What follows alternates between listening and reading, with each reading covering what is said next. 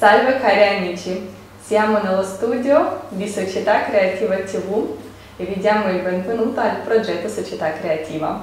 Il progetto Società Creativa è un progetto internazionale avviato dai volontari in tutto il mondo che permette di costruire una società dove si può vivere senza guerre, conflitti e fame, dove ogni persona non deve preoccuparsi né per il presente né per il futuro e può avere una vita dignitosa e tranquilla.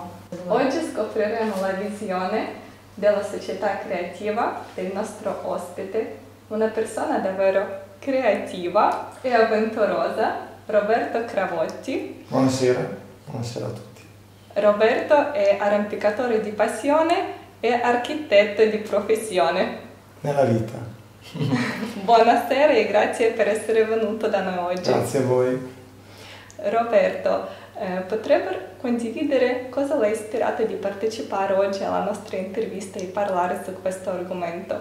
Beh, sicuramente i buoni propositi della vostra società, che io essendo comunque architetto, ma mi, la mia vita verte soprattutto all'avventura, perché io ogni minuto della mia giornata penso alla montagna, penso a quello che ho fatto, quello che voglio fare.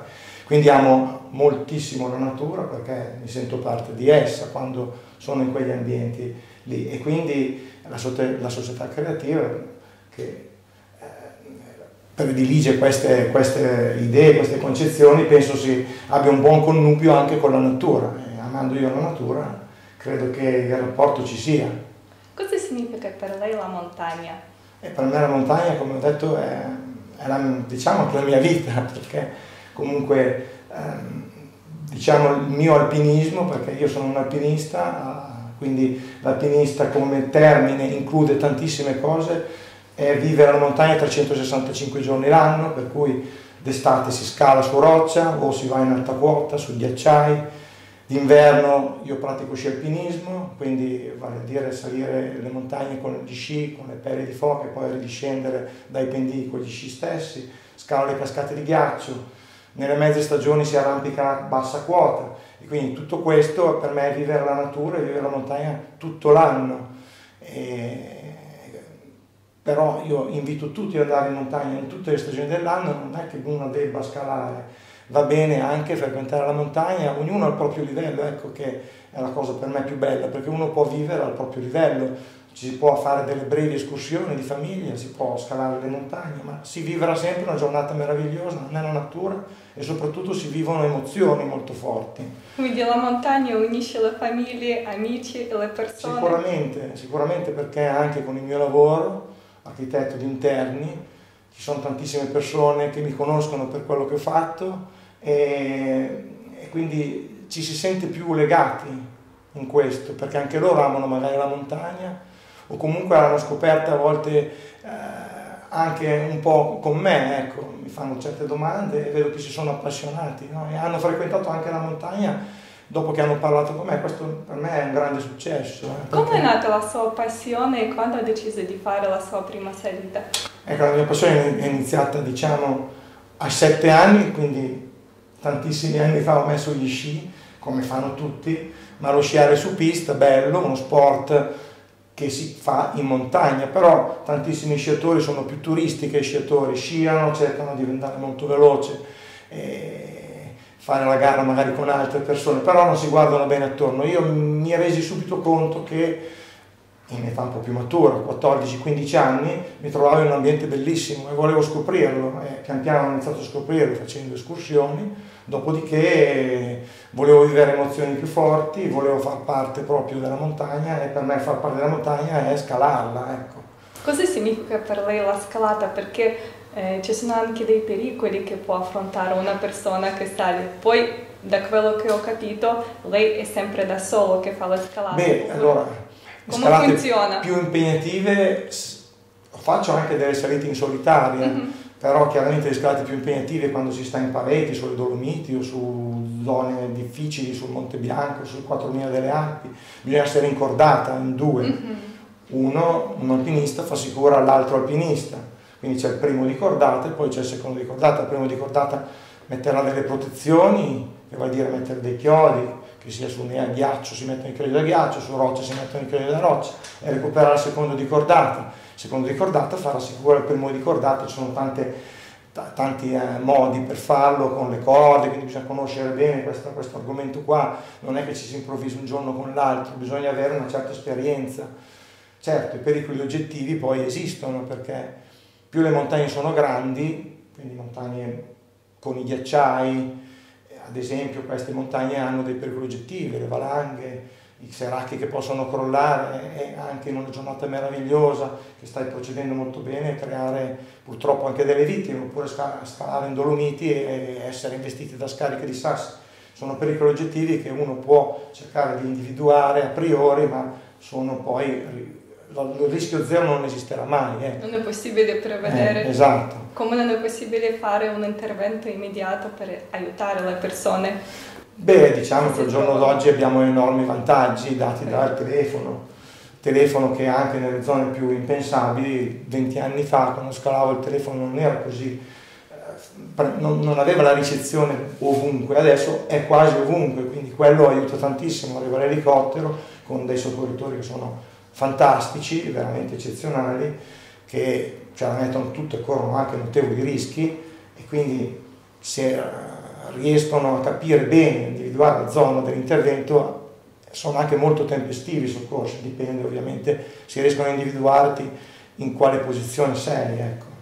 Stavo pensando che quando stai per affrontare una salita essendo accordato con un'altra persona, devi avere tantissima fiducia e stima in questa persona perché certamente. Anche la vita dipende. Tu. Certamente, certamente. E anche responsabilità della vita di un'altra certamente, persona. Certamente, certamente. Io ho scalato tante volte da primo di cordata, tante volte, moltissime volte anche da secondo, sono salite difficilissime e quindi il primo di cordata deve essere quello che è più sicuro di sé perché comunque ha la responsabilità per se stesso e per anche chi segue, quindi deve recuperare chi segue, ma se io cado da primo di cordata sono molto lontano dalla protezione, dal chiodo che c'è, che ho messo che c'era, tuo volo, diciamo che in gergo alpinistico si dice volo, sarà fino a quel chiodo, più tutti gli altri metri di corda che c'erano oltre il chiodo, più magari ancora un metro della dinamicità della corda stessa, per cui si può cadere anche tantissimi metri, quindi il primo di cordata ovviamente è colui che corre più rischi, e il secondo comunque anche lui deve comunque stare attento e fare sicura bene il primo di cordata, perché se il primo cade e il secondo non è pronto con dei nodi apposta fatti sullo chiodo di sosta a trattenere la caduta, è chiaro che eh, il primo si farà molto male, eh, ma anche il secondo potrebbe essere trascinato. Essere trascinato. Mm. Quindi eh, diciamo che anche nella società è molto importante che i rapporti fra la gente sono basati sulla collaborazione, non solo eh, sulle competizioni. Certamente, certamente. Questa è una cosa molto bella che hai detto perché la competizione in montagna è una cosa bruttissima, non deve esistere. E da lì anche io ho cercato di capire che non c'è competizione, non deve esserci, purtroppo c'è chi vuole fare anche competizione anche in montagna, ma non deve esistere perché si corrono dei rischi, perché ognuno può raggiungere il proprio limite, non c'è bisogno di fare gare, non ci sono le medaglie olimpiche nell'alpinismo, sono soddisfazioni interiori e questo secondo me è un bellissimo insegnamento anche per la vita normale perché anche nella vita normale la competizione non va bene. Cos'altro insegna la montagna? Insegna a vivere le emozioni, per me, ripeto, la cosa più importante è la, è la grande emozione che si vive e a me dà la carica anche poi per la vita quotidiana, perché sono soddisfatto di quello che ho fatto, penso a quello che farò, però me lo devo meritare la prossima uscita, per cui devo vivere bene la mia vita di famiglia, con gli amici, cercare di essere in armonia, a volte la vita del giorno d'oggi è veramente esagerata, è frenetica e anch'io a volte corro troppo, non va bene, non va bene. E la montagna ti insegna a non correre. C'è chi vuole correre anche in montagna, ma è molto bello guardarsi attorno anche quando si procede. Non c'è bisogno di fare il record di scalata, c'è bisogno di essere sani e salvi, arrivare alla meta e anche nella vita di tutti i giorni e secondo me deve funzionare nello stesso modo. Ascoltandoti eh, ho notato che è molto preziosa anche la vita, il valore della vita eh, quando vai in montagna, sia tua che del tuo compagno e di altre persone che magari vengono a soccorrere. E a questo proposito vorrei notare ai nostri telespettatori che proprio il primo principio della società creativa parla dell'importanza della vita umana perché non c'è niente di più prezioso della vita umana e tutto quello che viene fatto o prodotto nella società deve essere mirato per migliorarla e non per peggiorarla ovviamente. Certamente. Parlando della vita frenetica, potrebbe descrivere invece la giornata perfetta che lei vorrebbe avere, se parliamo della società creativa? La giornata perfetta quali orari stare, di lavoro? Andare in montagna ovviamente che quella sarebbe la giornata sempre perfetta per me, però eh, quando ci si alza, alzarsi senza pensieri, pensare a quello che dovrò fare questo giorno senza avere l'ansia di doverlo fare a tutti i costi, che purtroppo secondo me al giorno d'oggi questo esiste, anche a me, riguarda anche me, non riesco a volte a farne a meno di, di, di, pensare a quello che devo fare in una giornata e, e agli appuntamenti con i clienti, cercare di soddisfare sempre i clienti, certo che si cercherà sempre di soddisfare i clienti, però a volte ti viene proprio l'ansia di non voler sbagliare, però l'errore è umano, si può sbagliare, quindi veramente la frenesia del giorno d'oggi, gli orari, quest'ora deve essere di qui, a quest'altra ora deve essere di là, forse bisogna correre un po' meno, dilazionare un po' di più i tempi. Chissà che la società creativa propone il lavoro 4 ore al giorno, 4 volte alla settimana,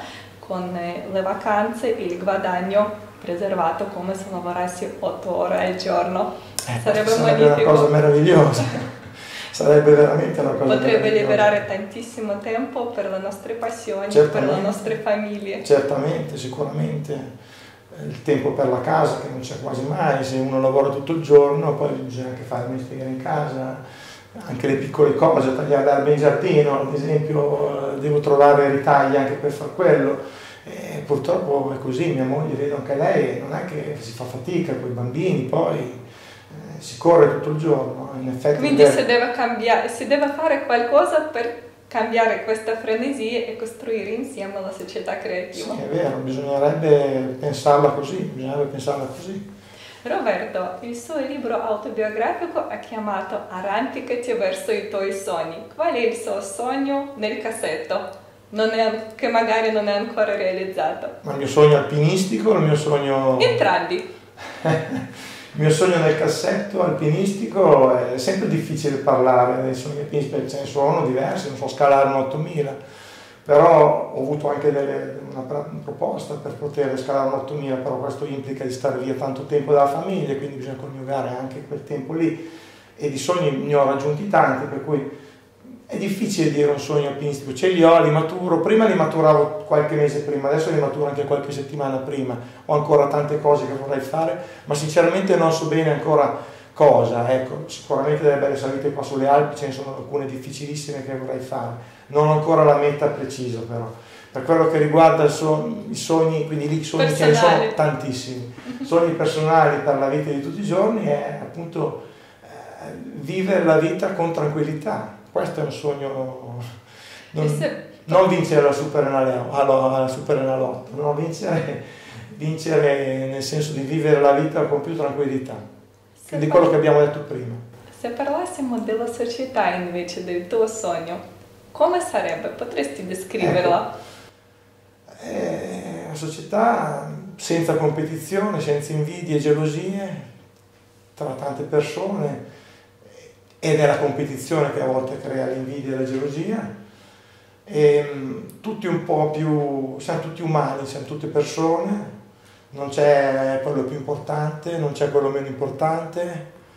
Quindi c'è uguaglianza fra la gente. Uguaglianza tra la gente perché purtroppo anche ci sono persone che vogliono comandare il mondo in modo esagerato, imporre le loro idee a tutti, neanche questo va bene quindi va bene dare delle regole. Autogestione della società eh, senza potere, preservata nelle mani dei sarebbe pochi. Anche, anche quella una cosa giusta, ecco, perché l'essere governati da poche persone che comandano il mondo non è neanche giusto. Però non dobbiamo dimenticare che siamo noi la gente, la maggioranza, siamo il 99%, eh, è certo. solo un per cento che ci comanda. Eh, Quindi sì. noi facendo la richiesta di vivere in una società creativa, secondo gli otto principi, possiamo veramente aiutare i nostri politici ad accettare questi otto principi e ehm, realizzare questa società un giorno davvero. Roberto, eh, durante le sue scalate ha notato magari qualche cambiamento climatico nelle montagne perché adesso sempre più spesso si parla di questo argomento, vediamo anche guardando attraverso le finestre che ci sono sempre più disastri climatici che affronta il nostro pianeta. Ha notato qualcosa anche durante le sue salite?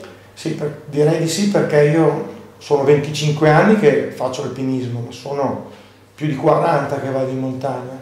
Poi da quando ho iniziato a fare alpinismo l'ho vissuta più larghe sponde perché ho girato in tantissimi posti, non solo qui sulle Alpi, per cui soprattutto negli ultimi 25 anni ho una visione più completa. Comunque sicuramente è innegabile quello che sta accadendo, non si può negarlo, cioè chi lo nega non ha gli occhi aperti perché ad esempio la cosa più evidente che viene menzionata anche dagli scienziati è l'arretramento dei ghiacciai, ma un arretramento del ghiacciai che riguarda le Alpi che io ho potuto vederlo questo perché 25 anni fa i ghiacciai del Monte Rosa erano a una quota inferiore rispetto a dove si trovano ora. Mhm. andando a vedere anche delle fotografie che io ho fatto comunque basta guardare anche sui libri si vedono i ghiacciai del Monte Rosa anche del Monte Bianco che scendevano con le loro lingue a quote ben inferiori di dove sono ora quindi si stanno rialzando queste lingue dei ghiacciai.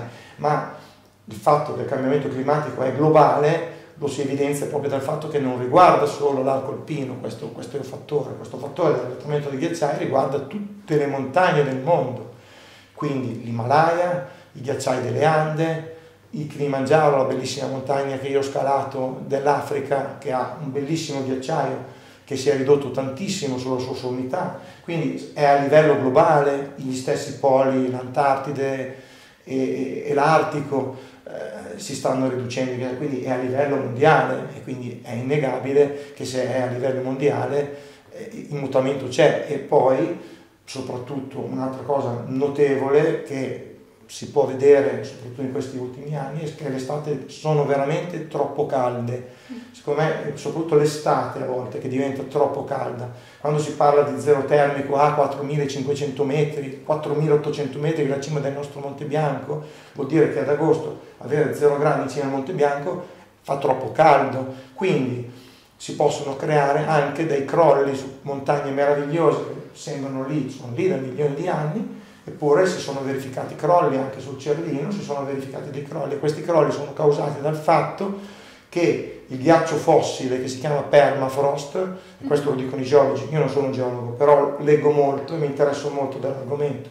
Esiste un ghiaccio fossile che è tra le rocce e questo ghiaccio fossile quando fa giornate così calde, 8, 10, 15 giorni con temperature elevatissime, questo ghiaccio fossile tende a sciogliersi, il collante che lega le rocce non c'è più e quindi possono esserci crolli di roccia a, su montagne altissime, 4.000 metri, 3.008, che sono pericolose non solo per gli stessi alpinisti, ma potrebbero esserlo anche per eh, i rifugi alpini o anche per eh, i, i, i, villaggi a basso. Ecco. Quindi questo è proprio causato dall'innalzamento della temperatura, è innegabile questo.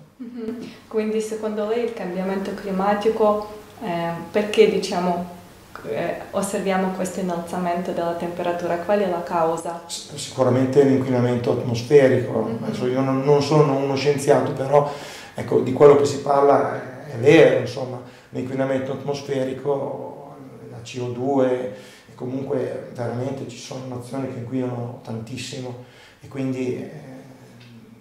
C'è questo aumento della temperatura. Cosa pensa eh, di cambiamento ciclico climatico?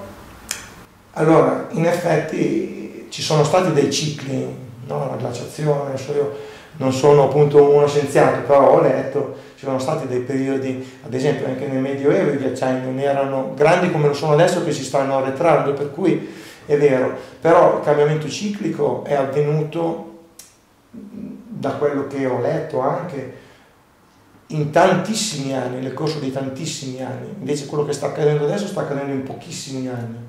Uh-huh. quindi è indotto, è indotto dall'uomo.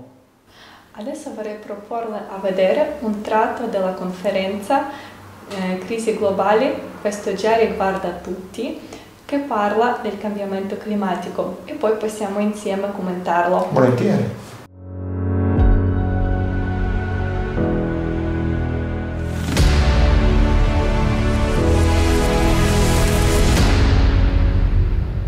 Estate 2021. Incendi, inondazioni, uragani, caldo anomalo. Cosa sta succedendo al pianeta? Siete abituati a sentire che il riscaldamento globale del pianeta è dovuto all'attività umana. La verità è che è tutto molto più globale e sta aumentando molto velocemente e non c'è modo di controllarlo. Le ragioni di ciò che sta accadendo sono all'interno del pianeta, che è entrato in un periodo di cataclisma globale.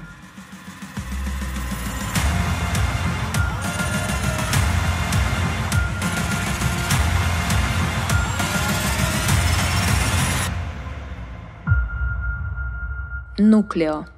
Nel 1998 è stato registrato un brusco spostamento del nucleo del pianeta Dopodiché il satellite Grace e gli apparecchi sulla superficie terrestre hanno rilevato un allungamento anomalo del pianeta lungo l'equatore e il riscaldamento del pianeta dall'interno.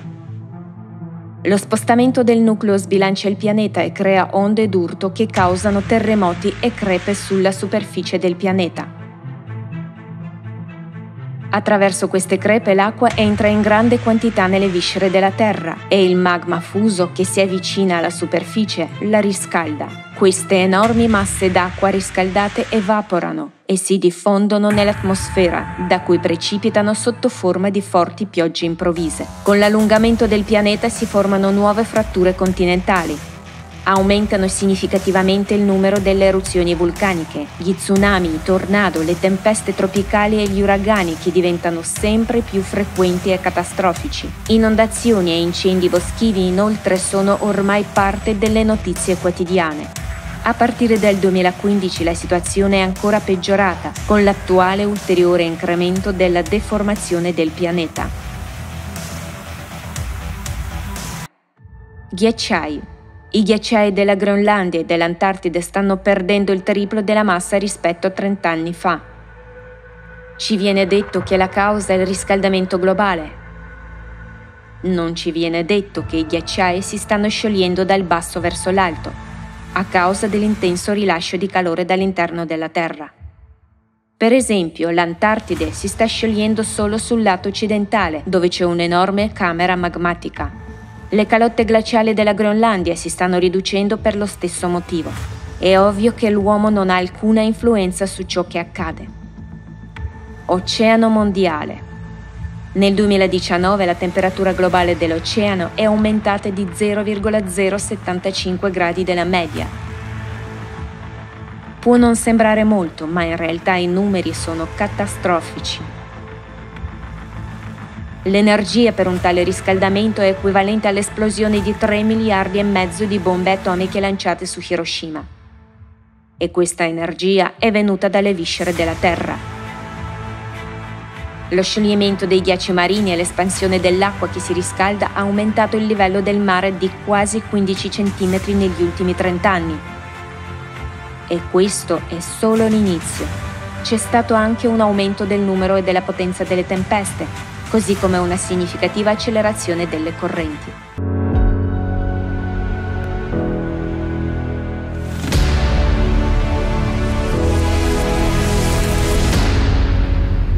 vedere la versione completa di questa conferenza che racconta certo. di tutte le crisi che sta affrontando il nostro pianeta. Ma secondo lei perché i mass media tacciono di questi problemi? Perché nessuno ne sappia ci parlano sempre di CO2, come se volessero spostare la nostra attenzione verso un problema meno significativo ed esterno. Allora, io di questo argomento qui non è che non sono uno scienziato, non mm-hmm. riesco a parlare semplicemente in una modo... condivisione sì, umana. Sì, sì, sì, perché i terremoti è vero, io, i terremoti e quindi i relativi tsunami, è vero che in questi ultimi anni, mi ricordo molto bene quello del lo tsunami devastante dell'Oceano Indiano nel 2004, quindi pochissimi anni fa, se stiamo a vedere l'evento gigantesco che è stato, fatto vedere il terremoto e il tsunami del Giappone nel 2011, sono stati eventi veramente devastanti che se ne ricordava credo uno per secolo, invece in soli neanche 20 anni abbiamo due terremoti e due tsunami che hanno causato migliaia e migliaia e migliaia di vittime. Questo mi fa pensare, ecco, poi per quello che riguarda il riscaldamento del nucleo centrale non saprei entrarne in merito, però se sto a guardare gli eventi così estremi dal punto di vista legati alla crosta terrestre, che sono proprio i vulcani, in effetti ci sono stati degli eventi drammatici in pochi anni Ecco, questo sì. Poi per quello che riguarda gli, gli uragani, e, e quelli sono più eventi atmosferici che legati alla cosa terrestre, e, è vero che anche quelli sono aumentati probabilmente anche a causa dell'aumento della temperatura dei mari, vediamo anche qui da noi sul Mediterraneo, che ci sono state delle perturbazioni quasi cicloniche in questi giorni in meridione d'Italia, ma proprio perché quest'estate è stata caldissima secondo me e il mare è più caldo del normale. Eh, quindi sì, in effetti comunque problemi ci sono. Spesso la nostra mente funziona guardando magari i telegiornali, meno male che questo disastro è accaduto da qualche parte eh, là lontano e non ha toccato la nostra, eh, la nostra casa. È vero. Dobbiamo rendersi conto che i rifugiati climatici possiamo diventare noi già domani, ah, sì. ma la nostra società sarà pronta per questo la gente sarà pronta ad accogliere le altre persone ed aiutare? È una domanda molto difficile, ci sono le barriere, ci sono le barriere che dividono Anche le nazioni. Da un certo punto di vista, in questi ultimi anni, forse, ma per colpa del Covid, diciamo, l'Europa si è forse un pochettino più unita, mi sembra, eh, per cercare di creare un po' più di, di unione, però comunque sia ci sono enormi barriere da una nazione all'altra, non è, non è una cosa semplice Però questa. sono le barriere finte, perché sono le barriere finte, certamente. siamo tutti gli esseri umani. Eh, Secondo lei cosa unisce tutta la gente? Il cuore, i sentimenti. eh, Quindi in fondo siamo tutti molto uniti come una famiglia intera. Eh, diciamo che dovremmo esserlo, poi non siamo ovviamente tutti uguali, però cuore e i sentimenti sono quelli che ci uniscono, secondo me. Ecco. Dobbiamo anche capire che nella società consumistica è difficile che i nostri politici si preoccuperanno di noi nei momenti più difficili. Eh, è una bella domanda e anche questa non è facile da rispondere, però eh, molto spesso pensano agli interessi più che eh, aiutare poche persone. Eh. Quanto sia importante che tutti gli scienziati si uniscano e dirigono la loro attenzione verso la risoluzione di questo problema? Anche qua, perché ci sono molti scienziati che che hanno paura di parlare. Che hanno paura di parlare, tanti che poi hanno un'idea diversa da un altro, credo. E comunque ci sono degli scienziati che sono alla mercé del, del, capo della nazione magari e quindi non possono o non vogliono andare fino in fondo. Eh, ci sono tante questioni. Comunque sia, in questi ultimi, ultimi due o tre anni Greta e il suo contorno hanno posto bene il problema, secondo me, più di prima mi auguro che qualcosa cambi. Adesso questi ultimi patti che sono stati presi in queste ultime conferenze, come ha detto Greta, sembra molto bla bla bla. Mi auguro di no, io sono, spero di pensare positivo, vorrei pensare positivo, ma non per me, beh, magari neanche per mio figlio, ma il problema è per le generazioni successive, anche alla nostra, dei nostri figli. E mi auguro che si arrivi a pensare a loro, Secondo lei, da chi e da dove dovrebbe partire il cambiamento principale della nostra società? Sempre per quello che riguarda... In generale. In generale per quello che riguarda, ad esempio, eh, cercare di inquinare meno il pianeta, possiamo farlo anche noi con dei semplici gesti. Chiaramente i nostri padroni, i nostri capi, chi governa il mondo ha le redini di tutto perché l'inquinamento dovuto a tantissimi fattori eh, lo possono comandare purtroppo soltanto loro in questo momento. Però anche noi nella vita di tutti i giorni possiamo dare il nostro piccolo contributo perché soltanto ad esempio a utilizzare il meno possibile l'automobile, ci sono persone che usano l'automobile per fare 100 metri, basta fare andare a piedi, fa bene per il fisico, fa bene per la mente, utilizzare la bicicletta, quindi innanzitutto sicuramente usare molto meno l'automobile, utilizzare i mezzi pubblici, e, um, utilizzare meno acqua perché a volte si lascia aperto il rubinetto per niente, spegnere la luce se sono in un altro ambiente, basta spegnere la luce nell'altro ambiente. Quindi queste sono le piccole cose, ma se tutti facessimo così, già secondo me qualcosina si potrebbe aiutare il pianeta in questo modo. Poi è chiaro che i nostri capi devono ragionare alla grande, però io a volte penso anche che ci sono delle città bellissime, famose in tutto il mondo, che restano con le luci scintillanti tutta la notte, no? penso ai grandi grattacieli delle grandi città, eh, perché magari non spegnere le luci dalle 3 del mattino fino alle 6? Non dico di spegnerle a mezzanotte, ma spegniamole dalle 3 alle 6. Se su tutto il mondo ragionasse così, lasciare solo le luci che ci servono per vivere, un lampione sì, un lampione no nelle vie, ma i grandi grattacieli spegniamoli. Se si spegnessero tutti i giorni per tre ore, secondo me ci sarebbe un risparmio energetico incredibile. Non è difficile da fare questa cosa qua, cioè, basta che noi che viviamo a New York, a Londra, a Milano, sappiamo che dalle 3 del mattino il grattacielo non è illuminato, resta solo la punta, così gli elicotteri e gli aerei non ci vanno contro. Però queste cose sono cose semplicissime secondo me. Quindi il problema principale è la nostra società consumistica che ci certo. spinge a produrre di più, consumare di più. I prodotti diventano con mm, una qualità minore, quindi li cambiamo più spesso. La moda ci spinge di cambiare stesso abbigliamento più spesso sì, quando la metà del mondo soffre per assenza di vestiti, certo. assenza del cibo. Quindi dobbiamo cambiare proprio la nostra visione del mondo. Su cosa dovrebbe basarsi questa nuova visione secondo lei? Sui quali valori? E eh, sui valori che, ripeto, che siamo tutti uguali.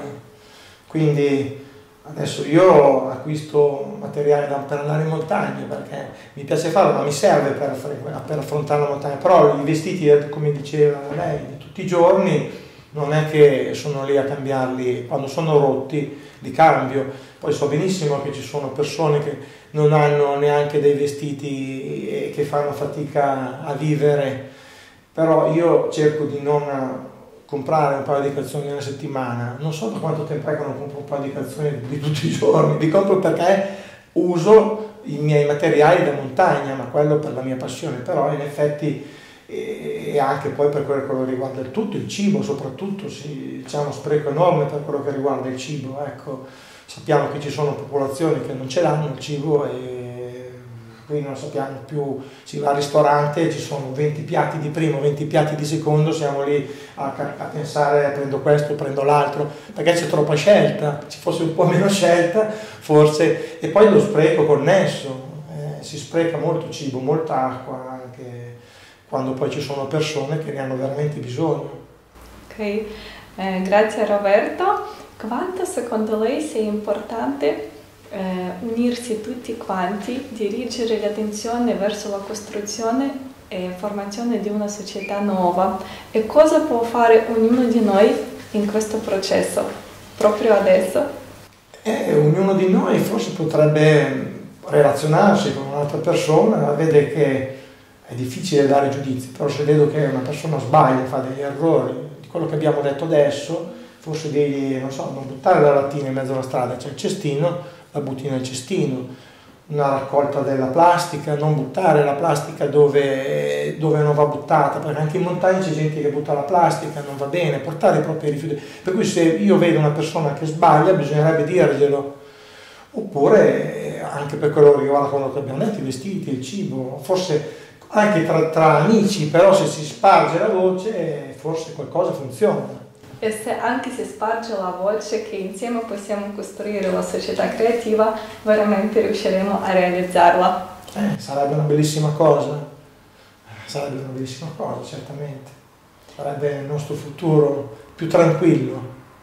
Grazie Roberto. Cosa vorrebbe augurare a tutti i nostri telespettatori?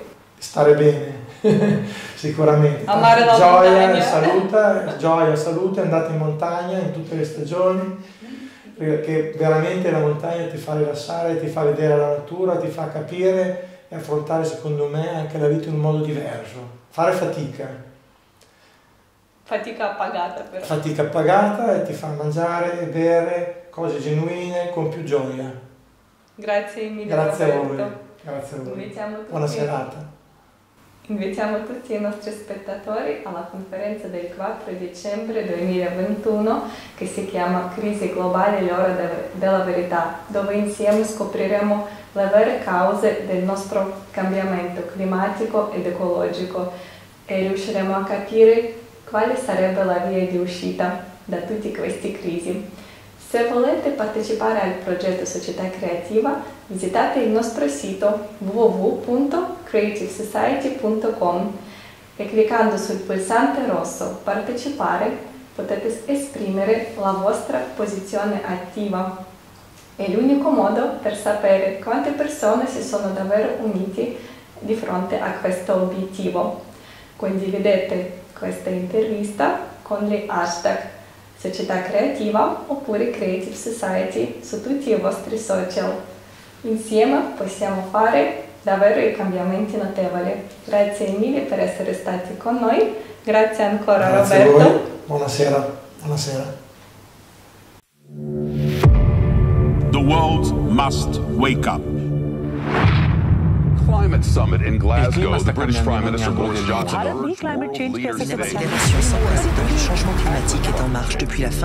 The climate crisis is not our fight alone, it's a global fight. We see the warning signs in every continent and region. It is the biggest problem humanity has faced ever.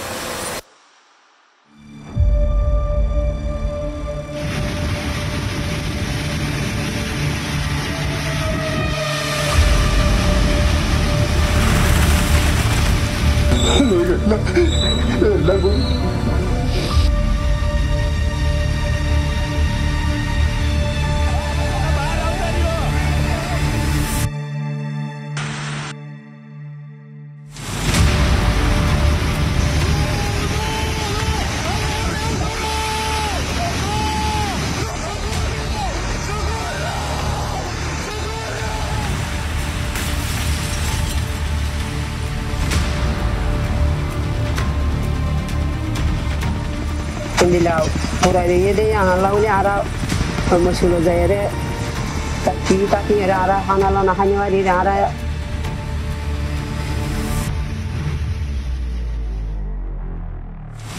But the fire is spreading at great speed. Bas bas bas! Bas! Allah'ım, Allah'ım yarabbim yardım et. Allah'ım yardım et. Allah'ım yardım et. Allah'ım yardım et. Arkadan gelenlere yardım et. More evacuations are underway this morning of wildfires. can't say just go easy now. Easy. Dad, the car's heating up, it's gonna explode. Oh, Jesus God, help us. It's a terrifying moment. A mother is trapped in her car with her four kids while huge chunks of hail tumble down on them. She does her best to calm them down. You're okay. It's okay. Go, go! Mm-hmm. Go! Pull over. Just pull over, Jordy.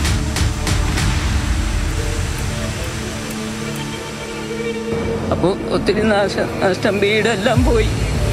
കുഞ്ഞുങ്ങൾ പോയി. അങ്ങനെയൊക്കെ വന്നു. ആ പൊട്ടി വന്ന വെള്ളം ഞങ്ങളുടെയൊക്കെ വീട്ടിൽ കൂടെ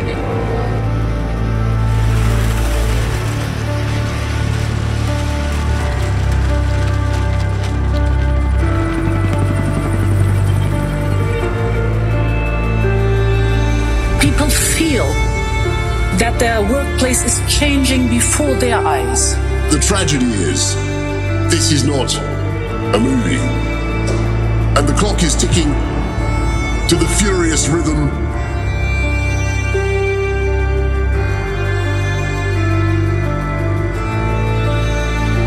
It is a global challenge. We need to act. We feel the urgency. the longer we fail to act, the worse it gets, and the higher the price when we are eventually forced by catastrophe to act.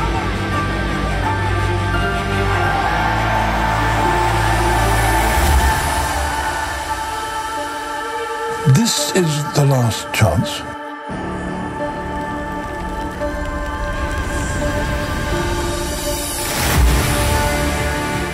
Sentiamo tante parole giuste. Ma queste parole ci hanno salvato dal cambiamento climatico? Queste parole hanno impedito la distruzione dell'ambiente? Il nostro mondo sta rapidamente crollando. Cosa succederà dopo? Possiamo cambiare le cose? La domanda che ha spinto ognuno di noi ad agire. Proprio ora, in diretta, si sta svolgendo un evento storico. La conferenza internazionale online Crisi globale, l'ora della verità. Interpretazione simultanea in 100 lingue. Organizzato da volontari di 180 paesi sulla piattaforma del progetto internazionale Società Creativa. Questa conferenza cambierà il futuro se sarà vista da tutti.